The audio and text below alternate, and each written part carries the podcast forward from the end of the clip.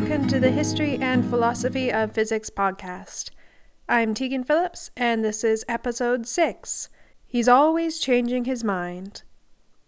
This week, I'll be talking about Heraclitus, the philosopher of flux. Heraclitus lived in Ephesus, a city in Ionia in modern day Turkey. During Heraclitus's time, Ionia was still largely inhabited by Greeks, but it was under Persian rule. Ephesus is located about 40 kilometers north of the site of Miletus and about 30 kilometers northeast of the island of Samos. It was an important city in Ionia and is primarily known today as the setting of William Shakespeare's play The Comedy of Errors, and as the location of the renowned Temple of Artemis. The Temple of Artemis at Ephesus was one of the seven ancient wonders of the world. Its ruins can still be visited today, but it was destroyed over 1500 years ago, and many of the fragments of the temple are now housed in the British Museum in London, which sponsored the expedition to rediscover and excavate the temple site in the late 19th century. Heraclitus was born long before all this, though we don't know exactly when. We do know that he was active around the year 500 BCE, a couple of decades after Anaximenes and towards the end of the lifetime of Pythagoras. Very little is known about Heraclitus's life. Many of the ancient biographers recorded stories that are thought to be either inferred from Heraclitus's own writings or made up.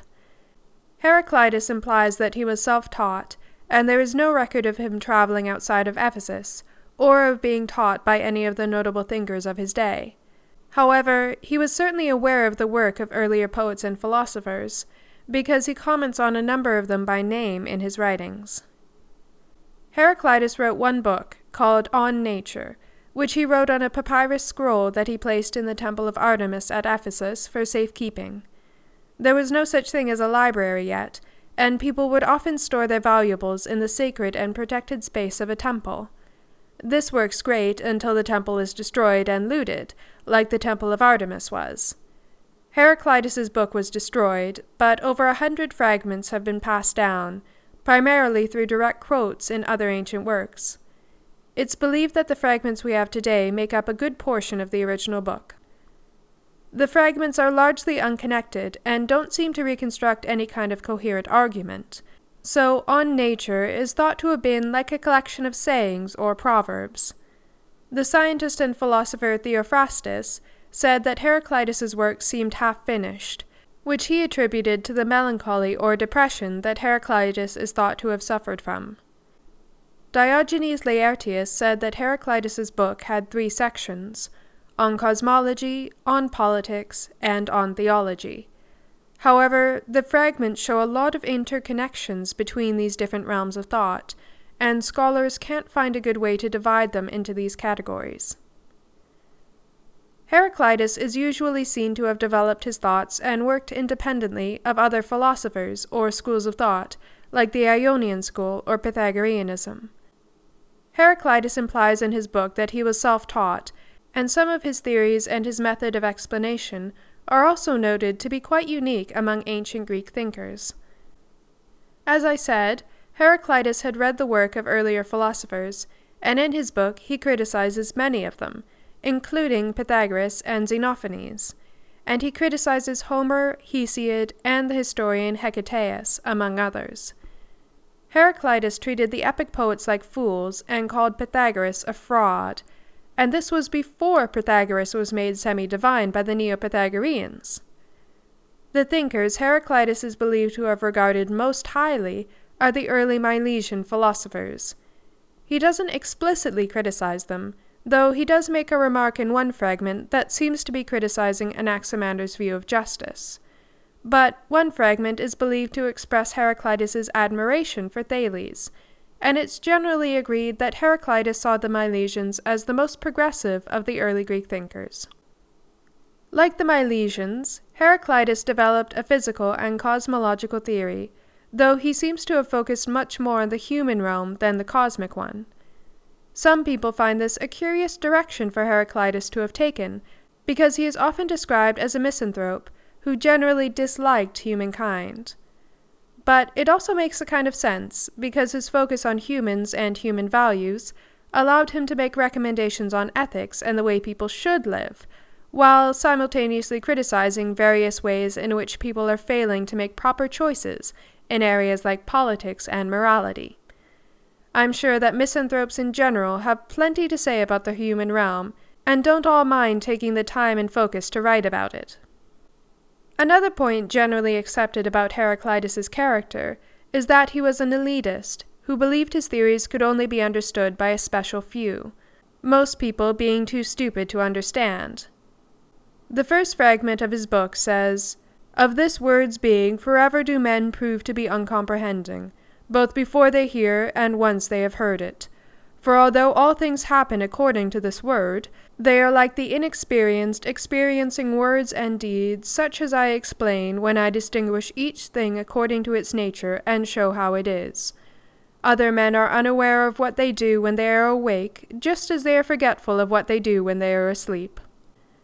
Heraclitus was such a charmer, though he does have a point when he says some people sleepwalk through life. However, Heraclitus doesn't write in the most straightforward way, and some of his sentences are hard to interpret. Even the very first sentence I read, it begins, Of this words being forever do men prove to be uncomprehending. Many scholars have pointed out that the word forever is ambiguous. Does it refer to the word's being and mean that the word is forever existing and that people don't understand that? Or does it refer to the people and mean that people throughout time don't understand the being of the word? It's not clear which interpretation is the right one. So, I think part of Heraclitus's problem was that he just wasn't great at explaining himself clearly. He was perhaps the beginning of a tradition among philosophers of writing books that are difficult to understand or take a while to puzzle through, like the works of Kant or Hegel. Heraclitus doesn't write as much about abstract principles as these later philosophers do. He focused more on applied or practical principles, and emphasized how experience is a necessary part of gaining knowledge.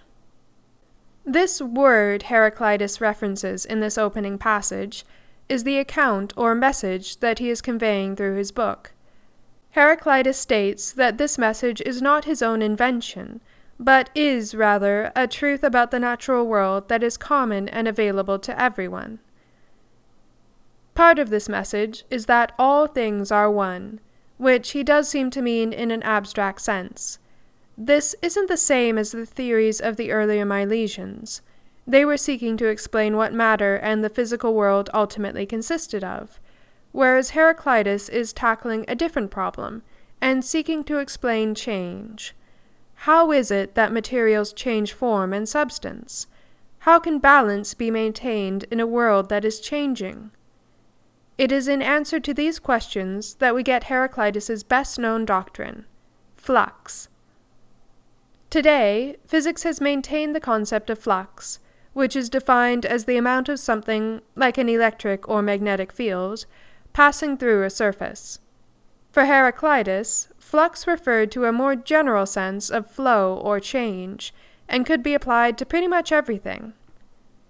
Plato, in his dialogue Cratylus, writes Heraclitus, I believe, says that all things pass and nothing stays, and comparing existing things to the flow of a river, he says you could not step twice into the same river. Plato doesn't quote Heraclitus directly, so scholars have tried to verify Plato's interpretation by finding a fragment of Heraclitus's writing that mentions this example of a river. There were a few candidate fragments, and one of them is believed to be genuine based largely on its grammatical structure and how it was passed down through more reliable writers. This fragment states On those stepping into rivers, staying the same, other and other waters flow. This definitely seems like it was written by Heraclitus, because it's a bit confusing the first time you read through it, and a bit ambiguous as to whether staying the same refers to those stepping into rivers or the rivers themselves. Ah, Heraclitus. Regardless, this sentence does make a sort of sense.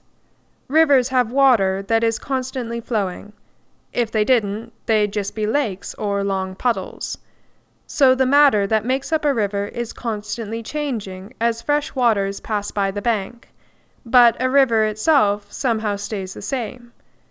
We can identify a specific river as being the Nile River or the Euphrates, and what we refer to as those rivers today we consider to be the same rivers around which the Egyptian and Babylonian empires grew so many thousands of years ago.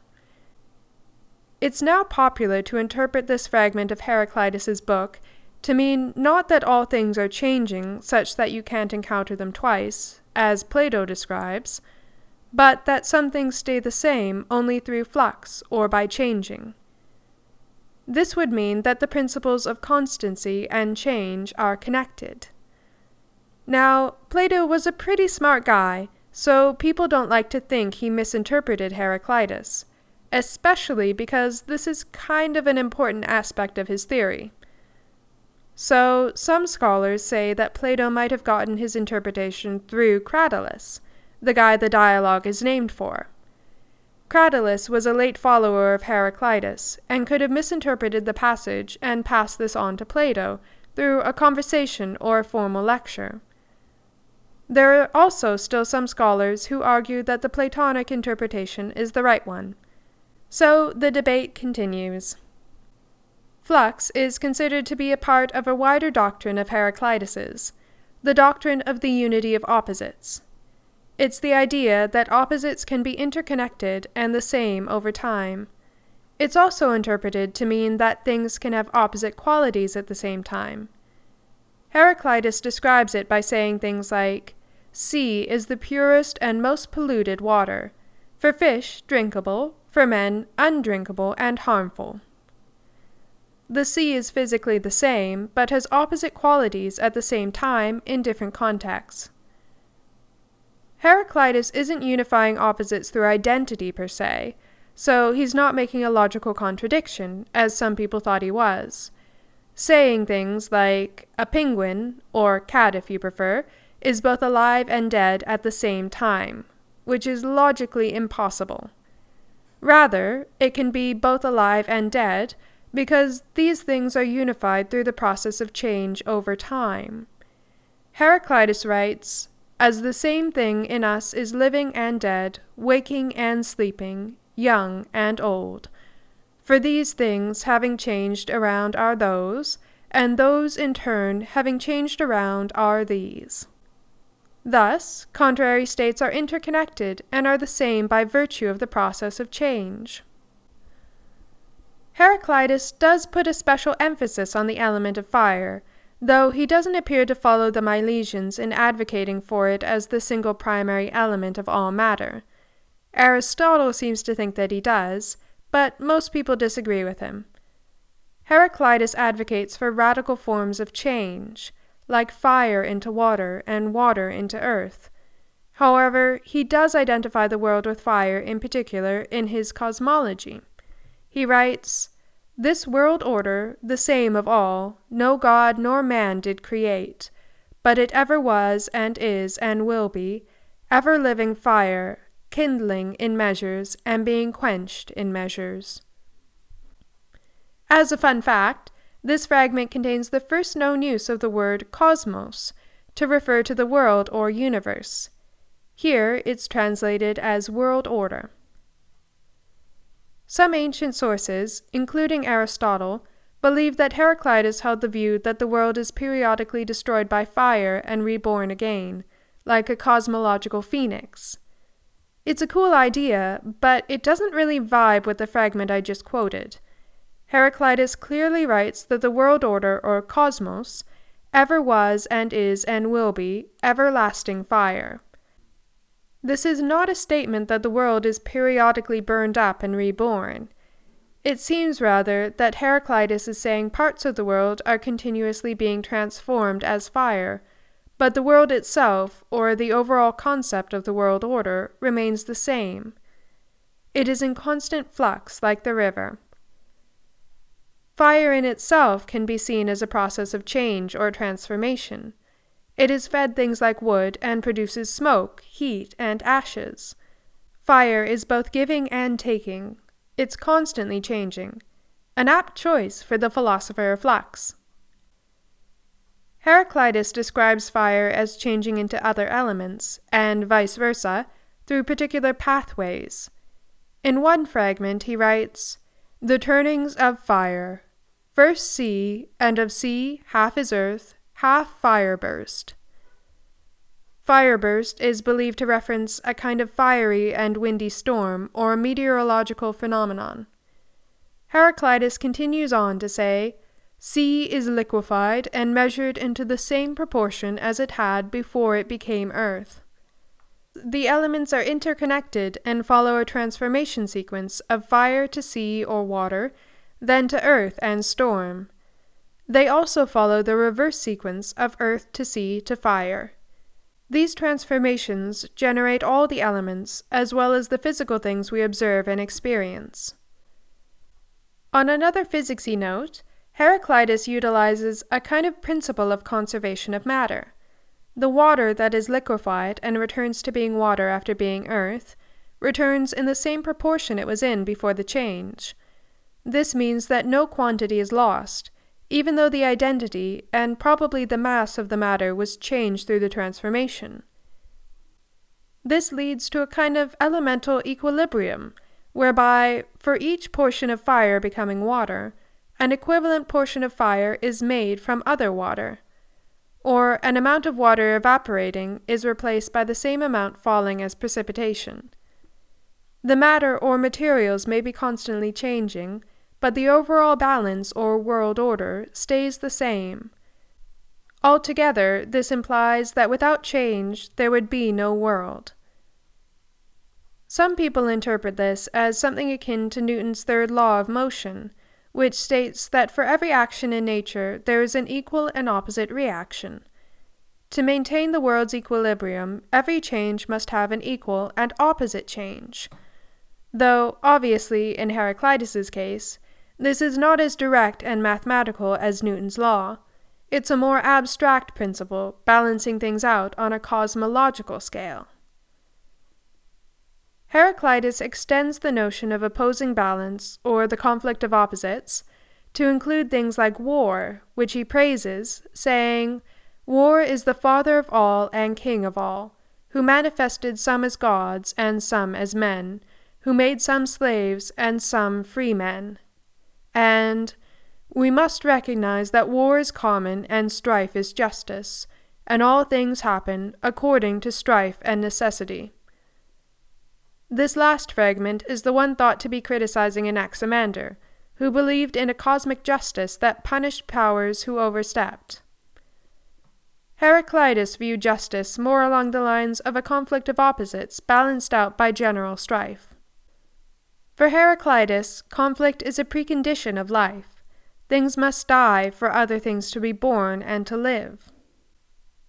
In addition to his theoretical work, Heraclitus is believed to have studied observable astronomical phenomena, particularly the changing phases of the moon.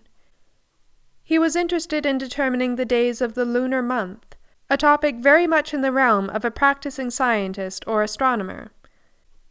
Heraclitus also developed theories about the astronomical phenomena he observed. He thought that the sun and moon were bowls filled with fire, and that the lunar bowl rotates, leading to the appearance of the different phases of the moon.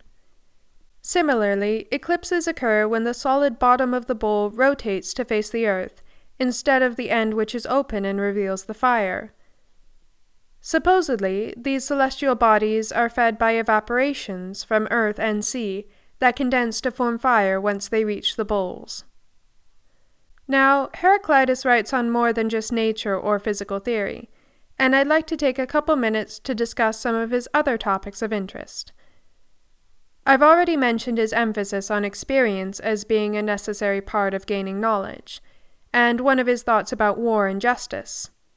I also said that Heraclitus wrote quite a bit about the human realm as opposed to the celestial one.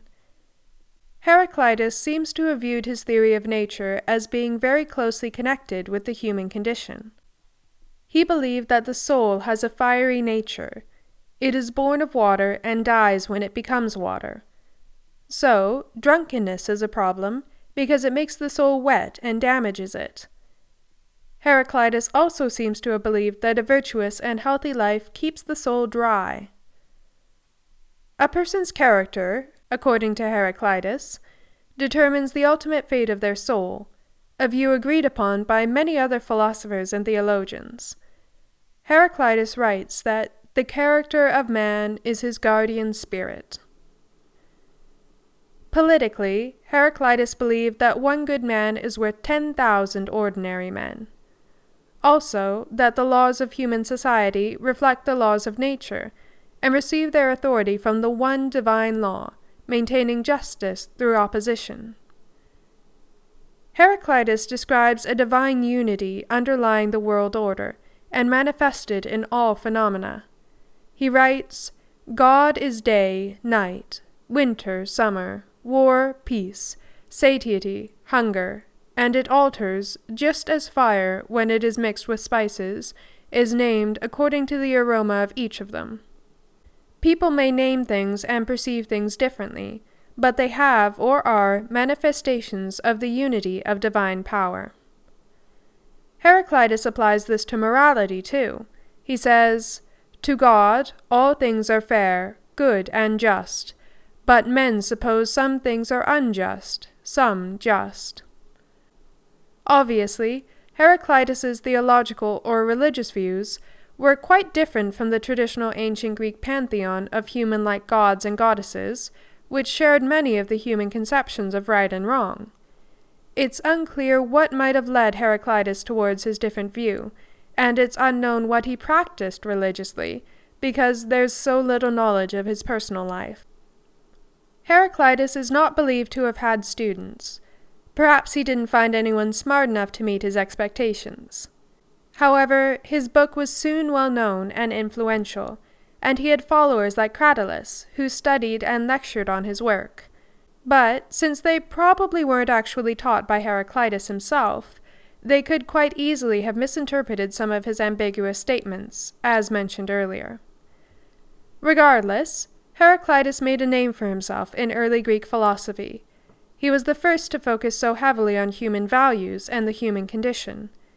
He also had a unique form of expression and was notable for using sense experience and concrete examples to express more general truths.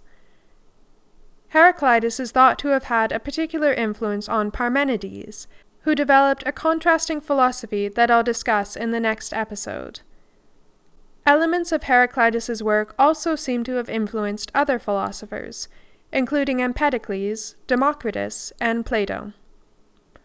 Heraclitus's physical theory was adopted as the basis for Stoic physics, although they followed Aristotle in believing that Heraclitus proposed a phoenix like world, which was periodically destroyed by fire and reborn from the ashes. While Heraclitus wrote on topics like ethics and politics, he is best known for his doctrine of flux, an idea which has survived, in name at least, if not with the same nature, as the modern physics concept of flow through a surface. Well, that concludes our look at Heraclitus. As I mentioned, I'll be talking about Parmenides in the next episode. Until then, you can check out the website for the podcast at historyandphilosophyofphysicspodcast.ca, follow the podcast on Facebook and Twitter, just search at histphilphizpod, or send me an email at histphilphizpod at gmail.com. Take care and stay safe.